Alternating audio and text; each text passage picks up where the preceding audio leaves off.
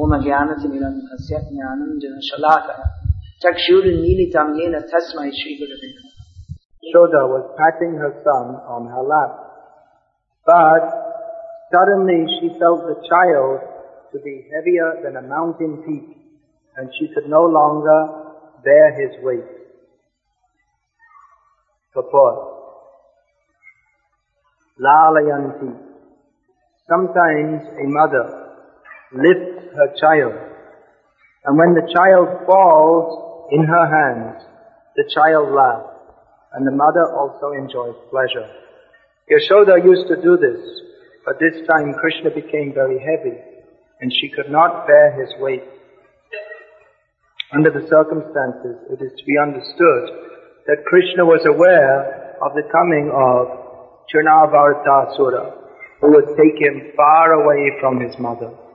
Krishna knew that when Trinavarta came and took him away from his mother's lap, Mother Yashoda would be greatly bereaved. He did not want his mother to suffer any difficulty from the demon. Therefore, because he is the source of everything, Janmadyasya Yataha, he assumed the heaviness of the entire universe. The child was on the lap of Yashoda, who was therefore in possession of everything in the world. But when the child assumed such heaviness, she had to put him down in order to give Trinavarta Asura an opportunity to take him away and play with him for some time before the child returned to the lap of his mother. Canto of Srimad Bhagavatam, the smiling face of the Lord, which is very difficult even for great liberated souls to understand. Even Krishna himself cannot fully understand. That's an apparent contradiction because Krishna knows everything. But Krishna is so wonderful that his own glories are expanding and even Krishna can't fully come to the end of them. Even though he understands everything, he can't fully understand himself. So this is especially relished, the pastimes of Krishna are especially relished by liberated souls those who are no longer in the duality of considering the body to be the self, those whose heart, mind and senses are fully absorbed in love of Krishna. The Bhagavatam is especially meant for Nirmatsaranam Satam, those who are free of any envy of Krishna, so that when they hear of Krishna, they simply experience the delight which is the constitutional position of a jiva to experience delight in association with Krishna. But Bhagavatam is also meant for those who aspire to such a position. For such persons, it is recommended to hear the Bhagavatam, Tat Shrinvan Supatam, to read it very carefully, Vicharana Paro, to acquire, to apply the intelligence to understand. That means apply the intelligence to understand under the direction of the Nirmatsaranam Satam, the non-envious acharyas. And in this way, They can also come to the position of the liberated souls by hearing from liberated souls about Krishna.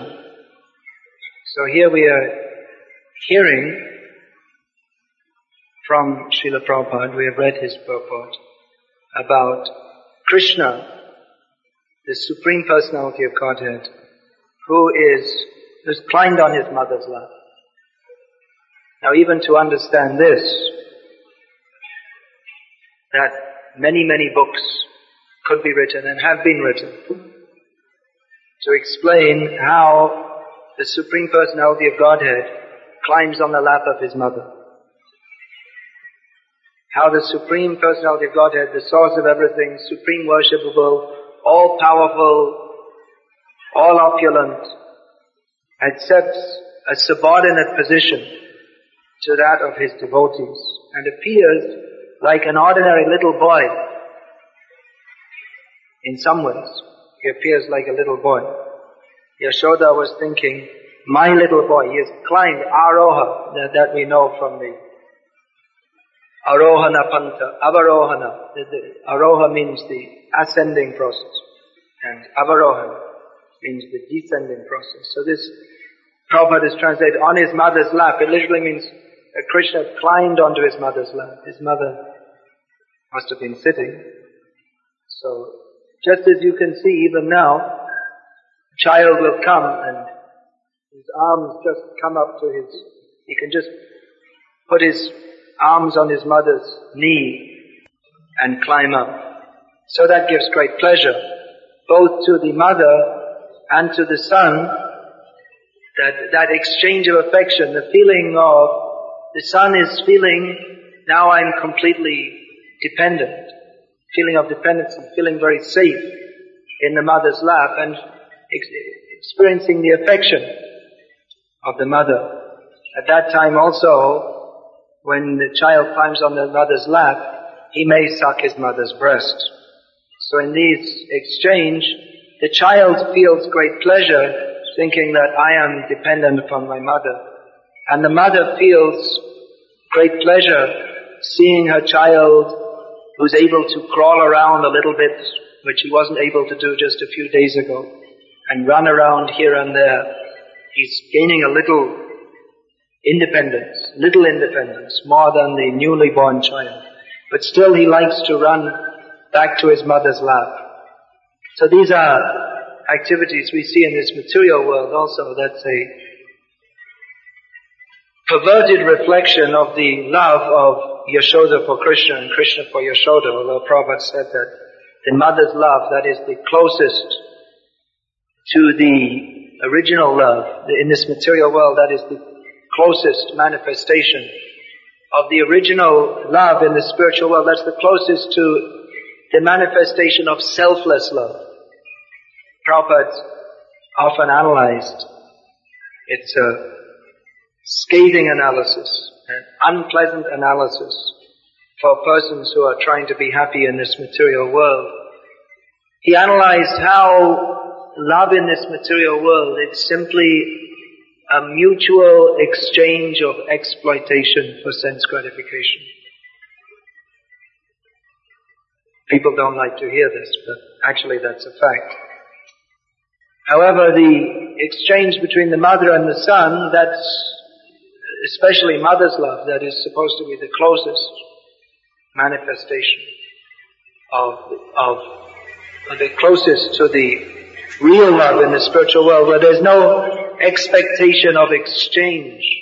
Simply the devotees love Krishna, being charmed by his wonderful transcendental qualities, by his form, his beautiful form, especially Krishna, there are four particular qualities which make him even more attractive than Narayana, which are what? You Can say one? Don't say the one. Venu Madhuri, that's his very attractive flute playing. Then another is He's surrounded by wonderful associates in conjugal love, particularly the gopis. What's that called in Sanskrit? I never got the name. We have Venu Madhuri, Rup Madhuri, Lila Madhuri. What's the, what's that one? Surrounded by the gopis. Wonderful associates. Even Narayan doesn't have, he has his Lakshmis. But then, they're not like the gopis. They're not as wonderful. Of course, this is all on the transcendental platform.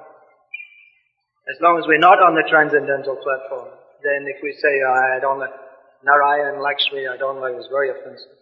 Even if we are on the transcendental platform, one has to be actually established on a very, very high platform before you can even begin to think like that, otherwise it becomes offensive.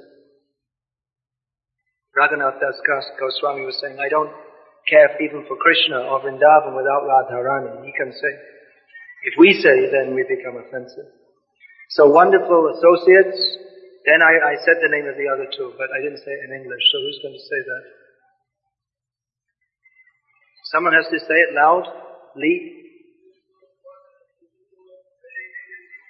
Ah, you said both of them. It's cheating. All right. It's a very charming form, which is even charming to Narayana, is even charming to Krishna. Exceptionally beautiful form. Narayana, his form is the form of the Supreme Personality of Godhead. It is the form of Narayana is the reservoir of all beauty because he's the Supreme Personality of Godhead. It's unlimitedly beautiful, but still Krishna's form is more beautiful. Narayan is unlimitedly beautiful, but Krishna is more beautiful. That doesn't make sense according to material calculation, but there's not material calculation. Then Lila Madhuri, Rup Madhuri, Lila Madhuri, Krishna's wonderful pastimes, which are even more wonderful than those of his own self in the various forms of Rama, Nrsimha, Varaha, Kurma, Vamana, even these, the pastimes of the Supreme Lord, they're all wonderful. And even the residents of Vrindavan, they used to hear about them. They know about them because we hear that sometimes the gopis discuss about Krishna, that we know who you are. We know what kind of a bad character you are. You see, we've heard from our grandmother uh, how in the form of Ram, this uh, Shurpanakha approached you, and as a Kshatriya you should have fulfilled her desire, but instead you disfigured her. What kind of a person you are? Woman hater. See? And then in the form of Vaman, Bali Maharaj was very submissive to you, treated you very nicely and gave you everything. But instead you simply mistreated him, you took everything away, you humiliated him, you pushed him down to the lower planets, just like a crow. So the gopis, they also knew about the pastimes of the Supreme Lord in different forms, but they were particularly attracted to Krishna, even though they were sometimes saying like this. So Krishna, he is especially attractive unlimitedly attractive to even to Narayana, even to Lakshmi. She wanted to engage in Krishna's pastimes, but wasn't able to because of certain outlook. So Yashoda is being described here as the prototype mother who is enjoying Krishna's pastimes, thinking this is my little boy, but Krishna is not just any ordinary little boy, as he will show now. Because he will become very heavy. Too heavy to carry. Even the mother, at some point it may become difficult for her to carry her child. Even if she desires to do so, it become very big. But Krishna here, he was, he's just a young boy, one year old. But all of a sudden he becomes very, very heavy. Because Krishna, simultaneously, he is enjoying his pastimes as a young boy, thinking this is my mother. But simultaneously, he's also aware of his supreme opulence. Both things are going on side by side. Therefore, from time to time he exhibits his opulence not just like an ordinary little boy, but he does something extraordinary, which only he as the Supreme Personality of Godhead can do, which facilitates his pastimes more. Now Mother Yashoda is going to put down Krishna. Normally, she would not put down Krishna. She always wants Krishna to be on her lap. But now she's feeling that the next word is given, next verse is given. Bharapirita. She feels oppressed by the weight, too much, oppressed by the weight of Krishna. Our Mother Yashoda, she can take any, she doesn't mind any oppression for the sake of Krishna. She can take any suffering. She doesn't mind. She's quite happy. Generally that is the situation of a mother. They're very happy to take all kinds of difficulties on behalf of their children and even enjoy it. Prabhupada gave the example, actually that's there in the Shastra, the, how the, the mother actually enjoys when the child passes stool. Even they're passing just on the, they're holding the child in their sari and then the sari becomes covered in stool, the child's stool. But they're enjoying because it's my child and they can take any amount of discomfort for the sake of the child. But here Mother Yashoda was feeling is just incapable of holding her child, which is, as is stated in the next verse, Bismita, she became astonished that how has my child become so heavy?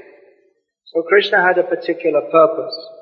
Krishna, he has come for satisfying his devotees, Paritranaya sadhunam, and also for vinashaya tadushkitam.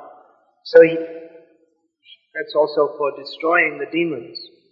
So to destroy the demons, sometimes he has to take a little time out from the activities of being on the lap of his mother, being patted by her. When a demon comes, he has to deal with the demon because only Krishna can deal with such demons. There's such demons present at that time that only Krishna can deal with them. Sometimes by the arrangement of the material energy, the demons, they become more powerful than the devotees. Generally the devotees, they're very powerful because they're imbued with the Shakti, with the power of Krishna. So they become very, very powerful.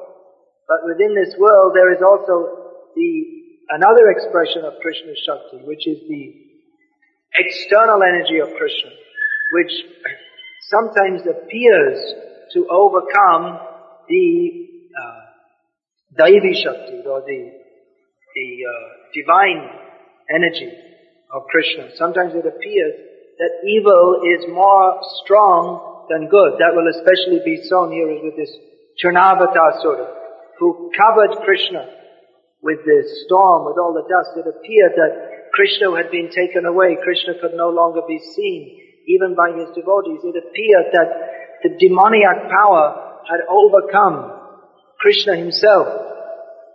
So sometimes it appears like that, and in such a situation, only Krishna can relieve his devotees. Paritranaya sadhunam. Krishna saves the devotees. Devotees, they're not afraid of anything in this material world, even if they are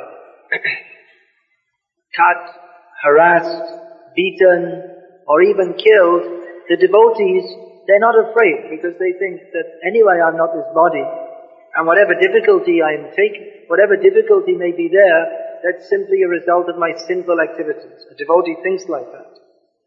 So he's not a, a, a, pure devotee of Krishna. He's not afraid of anything. This is a very good test of who's a pure devotee because often, especially here in Vrindavan, we see that many people are advertised as great devotees or they like to be advertised as great devotees, but there are certain tests. That one is uh, Deha Smriti Nahija. They have no consciousness of their body. They're not afraid on behalf of their body. They're not, they're not attached to their body, even in great danger, even in great difficulty.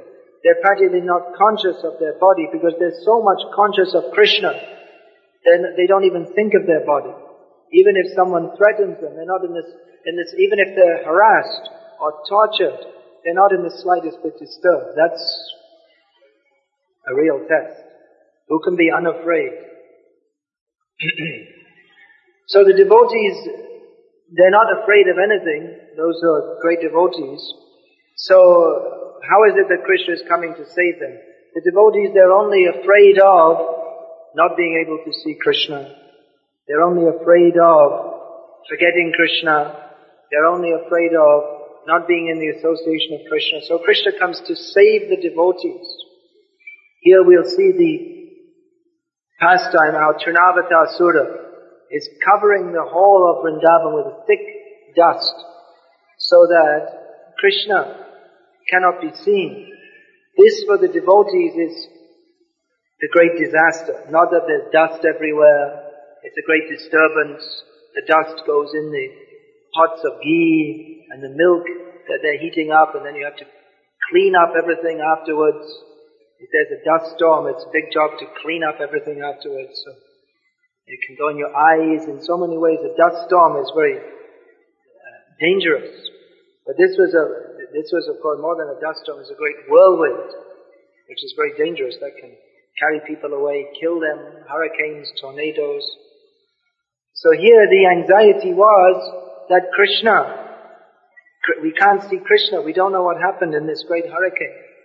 So that was a source of great anxiety for the devotees, but Krishna was doing that to show mercy to the great demon. Krishna is Suhridam Sarvabhutanam. He is the friend of all living beings, even the great demons. Even the great demons who hate Krishna, Krishna doesn't hate them. He's their heart-to-heart friend, but out, out of mercy upon them, sometimes he kills the demons. That is his mercy. That is very difficult to understand for those who don't have full faith in Krishna. How his killing the demon and his dancing on the lap of Mother Yashoda, it is equal, it is an equal manifestation of his mercy. But because different living beings are differently situated, they receive Krishna's mercy in a different way. Because Trinavartasura was not on the platform of loving Krishna. He was in a very, very diseased consciousness of hating Krishna and wanting to kill Krishna, even though it's not possible. Krishna very kindly reciprocated with him by killing him and at the same time giving him the opportunity to be freed from all material desires so that he could come to his proper position of loving Krishna. So Krishna does all these, he performs all these pastimes in a very wonderful way, which it's not just a matter of having a trial, Trinavartasura, you are a demon, tomorrow you will be shot. No such thing. Uh, but he's given an opportunity to show his fully demoniac prowess against Krishna. Because even the dem- even the demigods, they're afraid of such demons. They're already run away from such demons. So who is going to face them? He's also giving the demons an opportunity to show their full prowess. Trinavarta wanted to show his prowess by taking Krishna away and dashing him against a rock to kill him. But instead, Krishna enjoyed, but instead, Krishna enjoyed a nice ride and he dashed Trinavarta against the rock. So Krishna was also enjoying them. The demon may come to disturb Krishna, but nothing can disturb Krishna. Everything is a source of pleasure to Krishna. Just like we see the, the, sometimes the parents, they will have a mock fight with their children, but it's not so pleasing as a real fight. The real sensation of fighting. It's not there because you know, uh, it's my father, he's not going to hurt me. But a real fight, that's more exciting. So Krishna has a real fight with the demons. Of course, the demons, however powerful they are, they're simply insignificant in relationship to Krishna. But Krishna is taking the position of a young child, so he has that feeling that I'm a young child also. Otherwise, millions and billions of all these, even if they formed a big army, Trinavarta, Kamsa, Putana, Aghasura, Shakatasura, Shakatasura, Hiranyakashipu, Ravana, if they all came together at one time, Krishna can just go, and immediately they'll all be finished. They're, they're completely, whatever power they have is only coming from Krishna anyway. So it's ridiculous that they can even challenge him. But they have to be, they have to be a demon to challenge Krishna in such a way. Because the devotees, anyway they don't want to fight Krishna. They want to serve Krishna. Even if they're fighting him, Sometimes the devotees, cowherd boys, they're fighting with Krishna. But that's also in play. They don't want to hurt Krishna. Even though it's a show of strength, but they don't want to harm Krishna. Even though in their fight they may have such, such a challenging feeling, but they don't want to hurt Krishna. So the demon, they have the feeling that this, this is a real fight and I'm really going to kill Krishna. So Krishna can actually only really enjoy fighting with someone who hates him, who really wants to kill him. It's only, it's only a real challenge for him. There's no challenge in fighting with your friend. So he's fighting with his enemy, although no one can be his enemy, but due to Due to illusion, the, the demons like Chanava said, they're thinking that this Krishna is my enemy, I want to kill him. So Krishna enjoys, although it's only a play for him. But there's some feeling that there's, there's some struggle is there.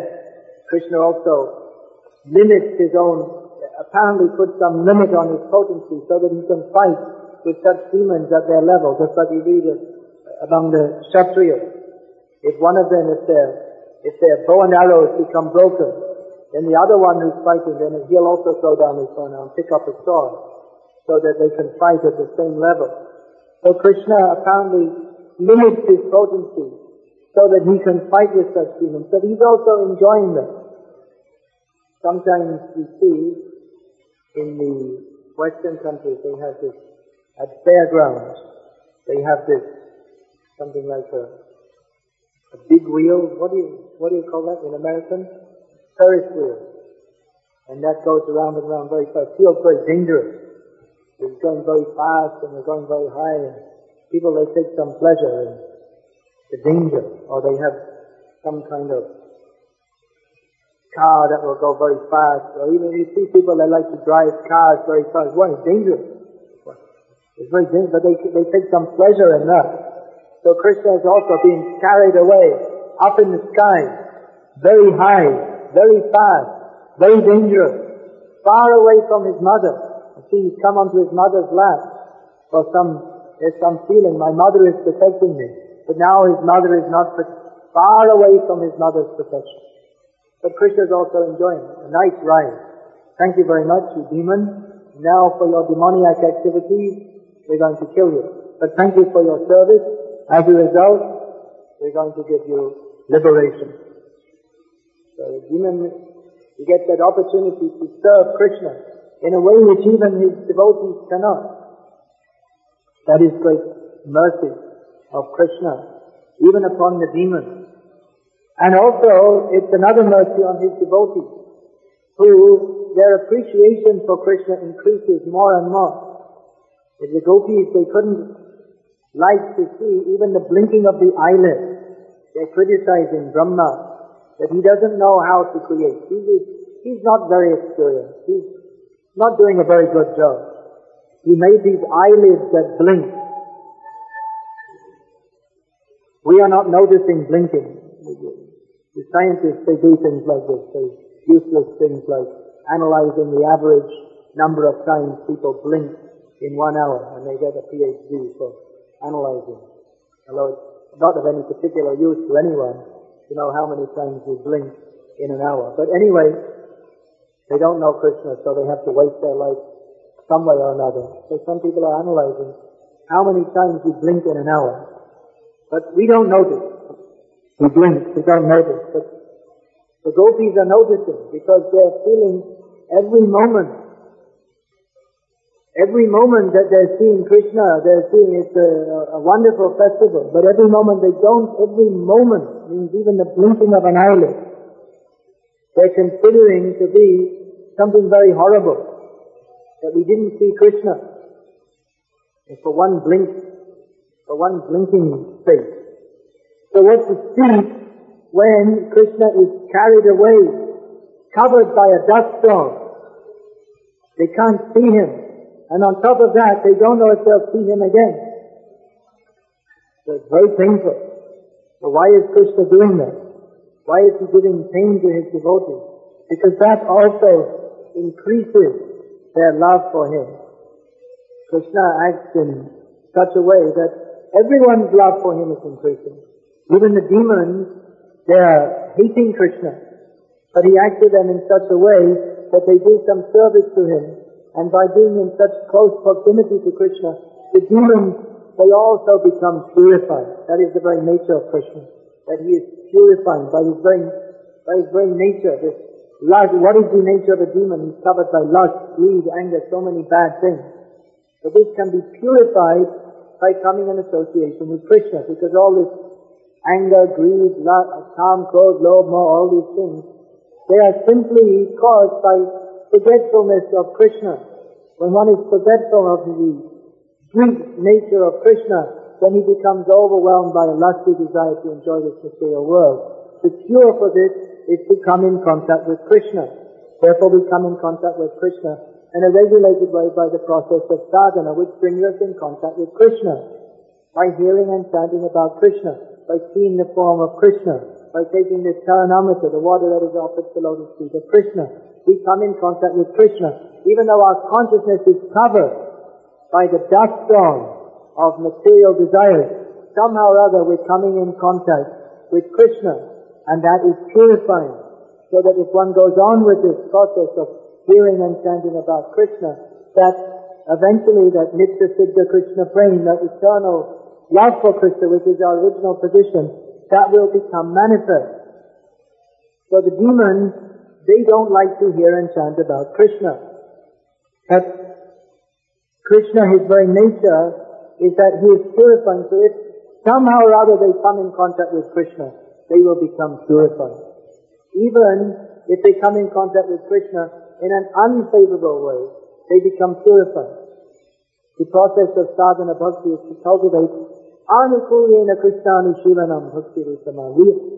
Top devotion means to engage oneself in the service of Krishna in a favorable manner. In other words, not coming to Krishna, how I can increase my bank balance, how I can enjoy this material world, or as the demons do, how I can kill Krishna, but simply coming with the motive that Krishna please purify me so that I can serve you properly. So if one comes to Krishna consciousness with the motive to serve Krishna, it has a very favorable attitude which will help our hearing and chanting which covered by the dust storm of material desires. But, but because there is that motive to become purified, then gradually the dust storm will clear away and we can see Krishna. But for those who are demoniac, they're not at all seeing Krishna. They're simply covered by the dust storm and they don't want to see Krishna. But if they become so much demoniac that they can become uh, such a power, such a nasty demon, that they become uh, imbued by Krishna's Maya Shakti, to have the opportunity to personally fight with Krishna, then they can also become purified by that. It's not a recommended process that you try and become a demon because there's a lot of competition. There are many, many demons in this material world and they don't all get the opportunity to personally fight with Krishna and become purified. It's not recommended that, okay, you, you cultivate hatred of Krishna. Of course, even that, it's specifically said that you hate Krishna. Even then, by saying the name of Krishna, some purification will be there, just like in Germany at one time, there was so much propaganda in the newspapers, day after day. Hare Krishna movement is very bad. The Hare Krishna people are all thieves, murderers, rogues, liars, dacoits. So day after day there was such propaganda. Prabhupada heard it's been very good. Every day they're seeing Krishna, Krishna, Krishna. So they'll become purified. That is the nature of Krishna. But it's not the generally recommended process. The recommended process is to follow in the footsteps of Mother Yashoda, not to follow in the footsteps of Trinavartasura. We're already following in the footsteps of Trinavartasura. And it's not that we are covered over by material desires by which we cannot see Krishna. However, we are not lamenting like Mother Yashoda that I cannot see Krishna. Where is Krishna? Rather, we are lamenting that I could not get enough sense gratification. So that is our wrong position. We are hearing Srimad Bhagavatam from the viewpoint of the should, Srimad Bhagavatam should be heard from devotees who will teach us to follow in the footsteps of the devotees beginning with Mother Yashoda. If we hear from non-devotees, they may teach us to follow in the footsteps of the demons. Just like in South India you'll find there are some people who say that in the story of the Ramayana, actually Ravana was the good guy. Ram was the, they don't, they say Ram was very bad, you see.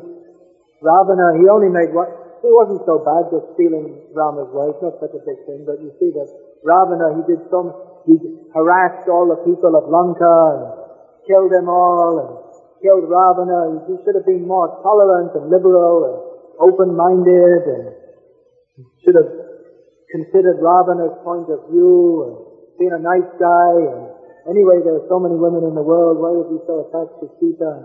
So many arguments they'll give. They're rascals because they're siding with Ravana. So we have to hear Srimad Bhagavatam from the devotees who will teach us that actually we have to love Krishna because that is our constitutional position. We have to, we have to awaken our love for Krishna. Otherwise, we see also Mahabharata that some people are very much admiring Karna, what a great guy he was. You see, he was very noble, he had so many good qualities. But he was envious of Krishna, so Krishna ordered him, you should be killed by Arjuna. You're so lucky. You're protesting. You don't know how lucky you are to be killed by my devotee in my presence. So those who are not devotees, they won't understand. They'll say, Krishna is a liar, Krishna is a cheater. He is. Guaranteed. All right, it's true. But he's still Krishna. He's still the supreme worshipable person. His lying that is the greatest benefit to the whole world. When Krishna lies, when Krishna steals, when Krishna cheats, when he dances with others' wives.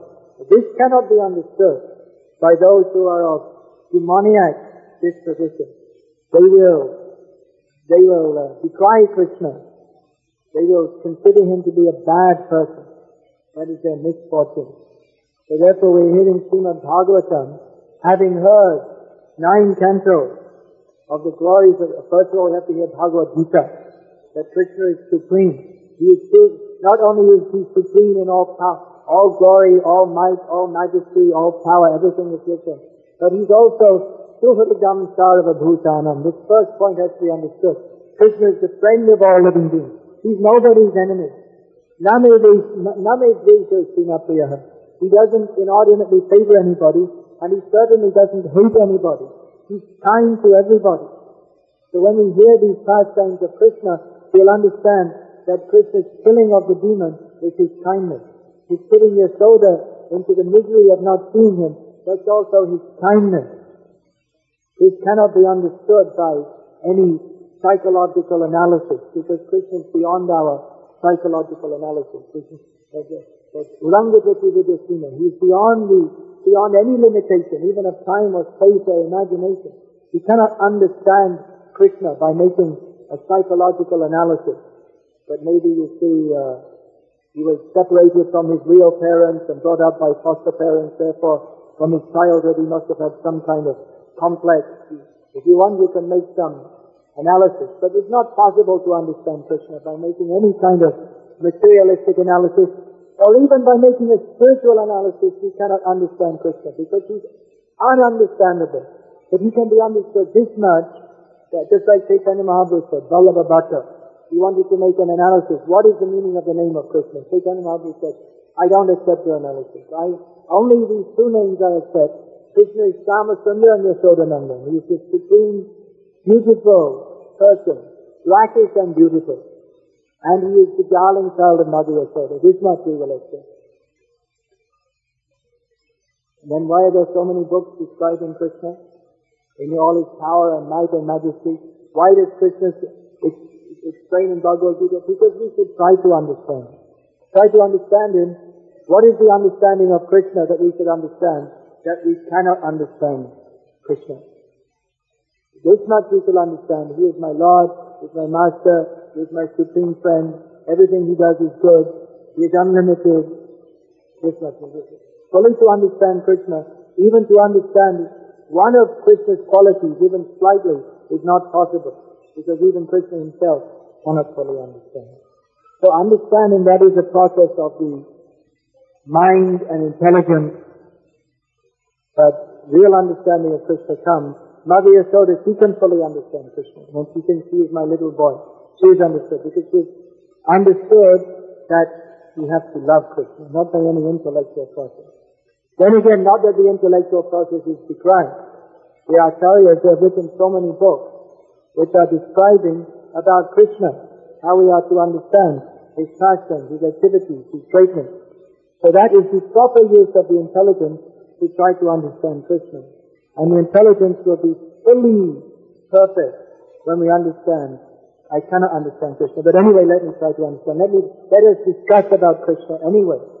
Even though we can't understand, still we shall appreciate with whatever mercy Krishna bestows upon us that we shall appreciate Krishna by the process of hearing and chanting about him from the devotee. So here Krishna is enacting yet another of his wonderful pastimes, one after another, wonderful pastimes, how he is uh, becoming so heavy that Mother Yashoda cannot carry him, and therefore she puts him down and immediately the death stone comes, and Krishna is carried away, and then again he is saved by the grace of Lord Narayana, as the inhabitants of Vrindavan will say.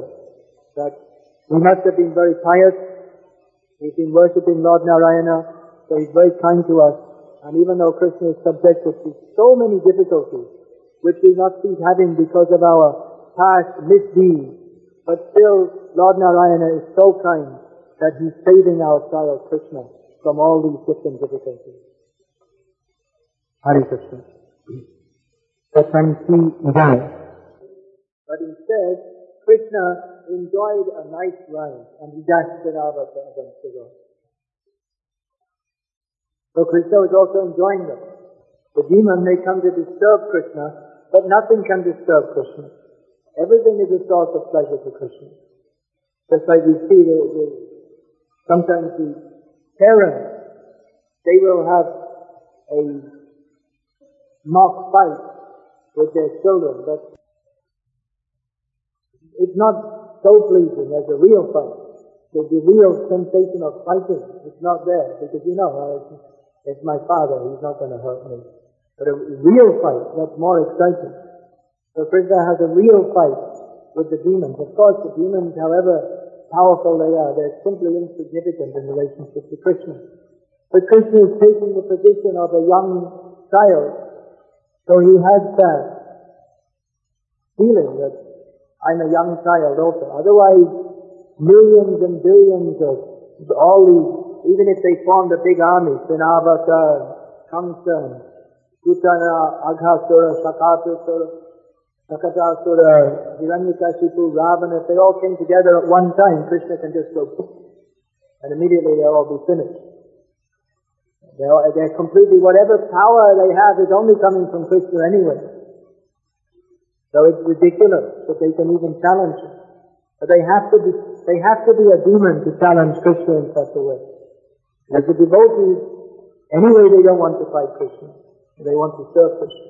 Even if they're fighting him, Sometimes the devotees, the coward boys, they're fighting with Krishna. But that's also in play. They don't want to hurt Krishna. Even though it's a show of strength, but they don't want to harm Krishna. Even though in their fight they may have such, such a challenging feeling, but they don't want to hurt Krishna. So the demon, they have the feeling that this, this is a real fight and I'm really going to kill Krishna. So Krishna can actually only really enjoy fighting with someone who hates him, who really wants to kill him. It's only, it's only a real challenge for him. There's no challenge in fighting with your friend. So he's fighting with his enemy, although no one can be his enemy, but due to, due to illusion, the, the demons like Trinava, so they're thinking that this Krishna is my enemy, I want to kill him. So Krishna enjoys, although it's only a play for him. But there's some feeling that there's some struggle is there. Krishna also limits his own, apparently puts some limit on his potency so that he can fight with such demons at their level, just like we read among the Kshatriyas. If one of them, if their, if their bow and arrows become broken, then the other one who's fighting them, he'll also throw down his bow and pick up a sword, so that they can fight at the same level. So Krishna apparently limits his potency so that he can fight with such demons, but he's also enjoying them. Sometimes you see in the Western countries they have this, at fairgrounds, they have this, something like a, a big wheel, what do you, what do you call that in American? Ferris wheel.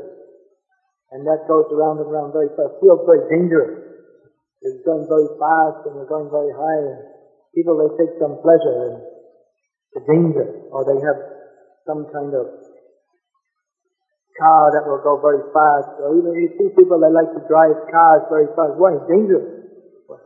It's very dangerous, but they, they take some pleasure in that. So Krishna is also being carried away up in the sky, very high, very fast, very dangerous, far away from his mother. You see, he's come onto his mother's lap for some, there's some feeling, my mother is protecting me. But now his mother is not far away from his mother's protection. But Krishna is also enjoying a nice ride. Thank you very much, you demon.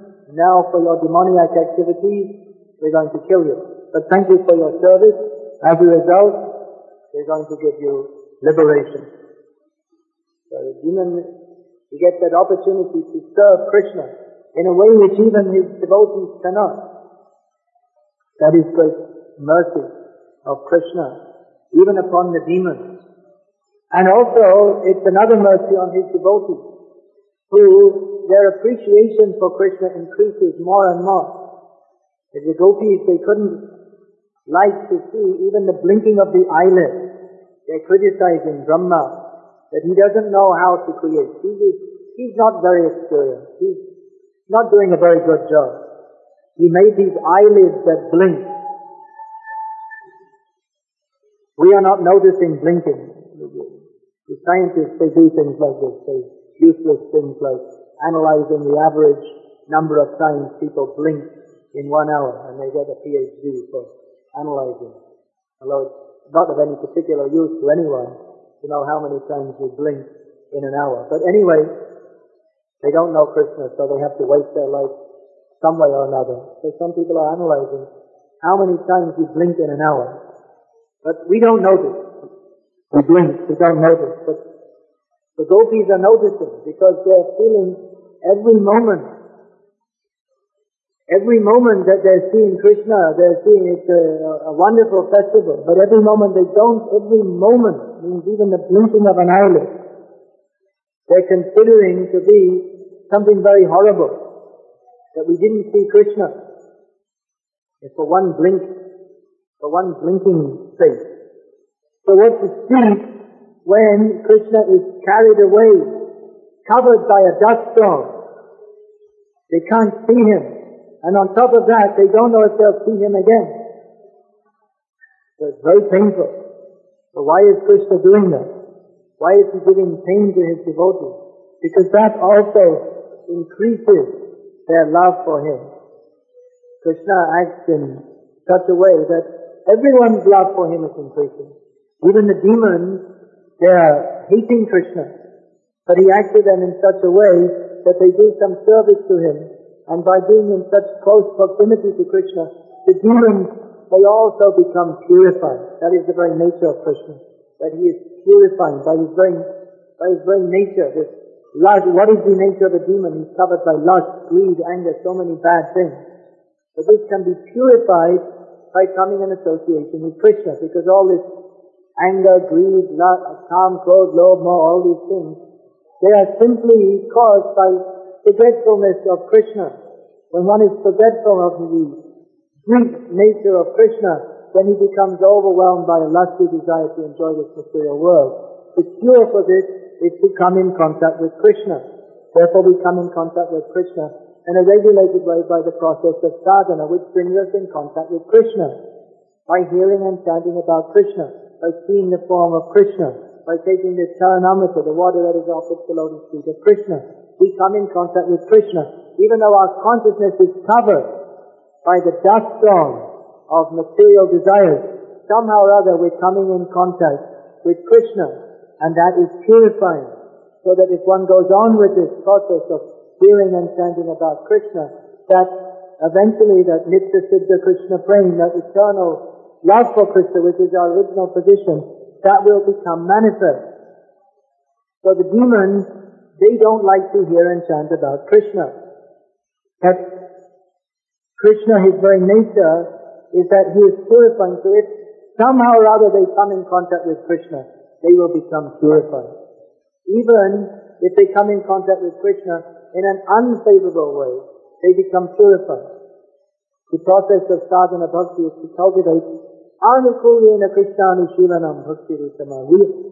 Topmost devotion means to engage oneself in the service of Krishna in a favorable manner. In other words, not coming to Krishna, how I can increase my bank balance, how I can enjoy this material world, or as the demons do, how I can kill Krishna, but simply coming with the motive that Krishna, please purify me so that I can serve you properly. So if one comes to Krishna consciousness with the motive to serve Krishna, that is a very favorable attitude which will help our hearing and chanting with covered by the dust storm of material desires. But, but because there is that motive to become purified, then gradually the dust storm will clear away and we can see Krishna. But for those who are demoniac, they're not at all seeing Krishna. They're simply covered by the dust storm and they don't want to see Krishna. But if they become so much demoniac that they can become uh, such a power, such a nasty demon, that they become uh, imbued by Krishna's Maya Shakti, to have the opportunity to personally fight with Krishna, then they can also become purified by that. It's not a recommended process that you try and become a demon because there's a lot of competition. There are many, many demons in this material world and they don't all get the opportunity to personally fight with Krishna and become purified. It's not recommended that, okay, you, you cultivate hatred of Krishna. Of course, even that, it specifically said that you hate Krishna. Even then, by saying the name of Krishna, some purification will be there, just like in Germany at one time, there was so much propaganda in the newspapers, day after day. Hare Krishna movement is very bad. The Hare Krishna people are all thieves, murderers, rogues, liars, dacoits. So day after day there was such propaganda. Prabhupada heard it. It's very good. Every day they're seeing Krishna, Krishna, Krishna. So they'll become purified. That is the nature of Krishna. That is not the generally recommended process. The recommended process is to follow in the footsteps of Mother Yashoda, not to follow in the footsteps of Trinavartasura. We're already following in the footsteps of Trinavartasura. And it's not that we are covered over by material desires by which we cannot see Krishna. However, we are not lamenting like Mother Yasoda that I cannot see Krishna. Where is Krishna? Rather, we are lamenting that I could not get enough sense gratification. So that is our wrong position. We are hearing Srimad Bhagavatam from the viewpoint of the devotees.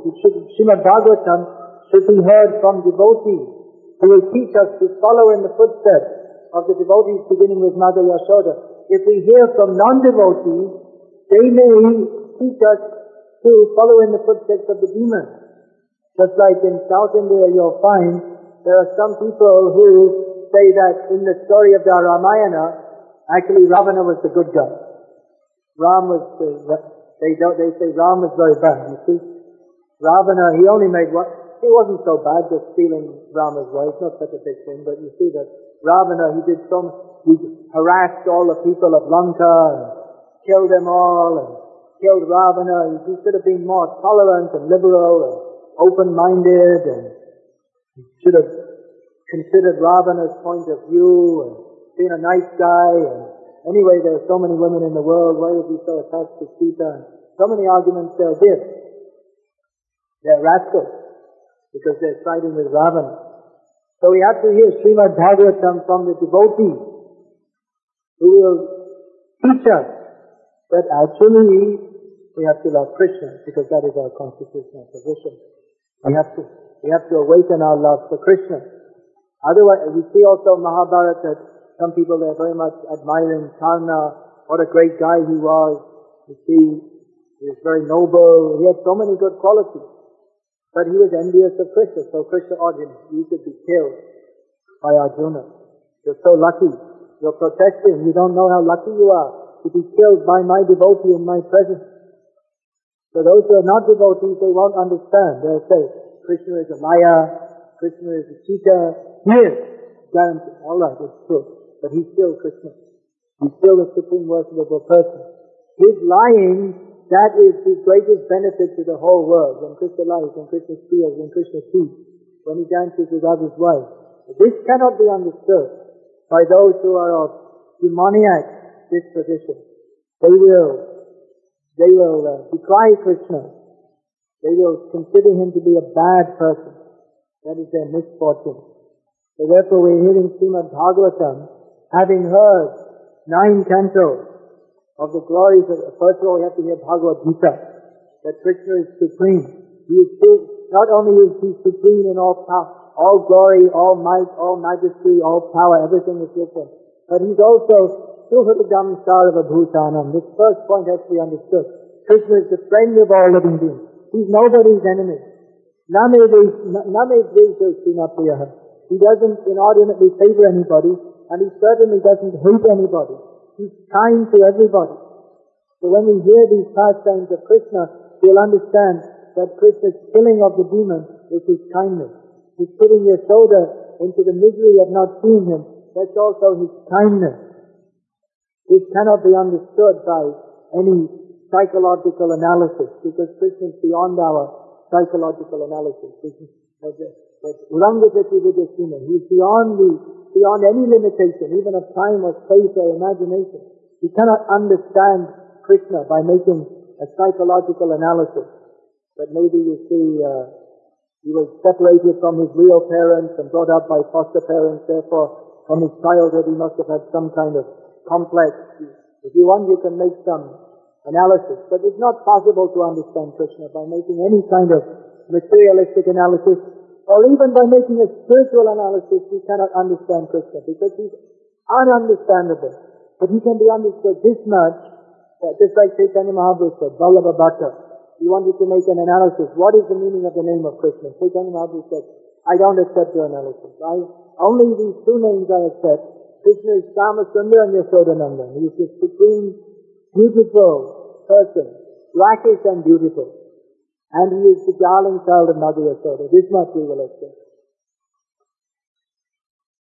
Then why are there so many books describing Krishna? In all his power and might and majesty. Why does Krishna explain in Bhagavad Gita? Because we should try to understand. Try to understand him. What is the understanding of Krishna that we should understand that we cannot understand Krishna? Much we should understand. He is my Lord, He is my Master, he is my supreme friend. Everything he does is good. He is unlimited. This much Fully to understand Krishna, even to understand one of Krishna's qualities, even slightly, is not possible. Because even Krishna himself cannot fully understand. So understanding that is a process of the mind and intelligence, but real understanding of Krishna comes. Mother Yashoda, she can fully understand Krishna when she thinks he is my little boy. She is understood because she's understood that we have to love Krishna, not by any intellectual process. Then again, not that the intellectual process is declined. The acharyas have written so many books which are describing about Krishna, how we are to understand his passions, his activities, his greatness. So that is the proper use of the intelligence to try to understand Krishna. And the intelligence will be fully perfect when we understand I cannot understand Krishna. But anyway, let me try to understand. Let me, let us discuss about Krishna anyway. Even though we can't understand, still we shall appreciate with whatever mercy Krishna bestows upon us that we shall appreciate Krishna by the process of hearing and chanting about him from the devotee. So here Krishna is enacting yet another of his wonderful pastimes, one after another, wonderful pastimes, how he is uh, becoming so heavy that Mother Yashoda cannot carry him, and therefore she puts him down and immediately the death stone comes, and Krishna is carried away. And then again he is saved, by the grace of Lord Narayana, as the inhabitants of Vrindavan will say. But we must have been very pious, we've been worshipping Lord Narayana, so he's very kind to us, and even though Krishna is subjected to so many difficulties, which we must be having because of our past misdeeds, but still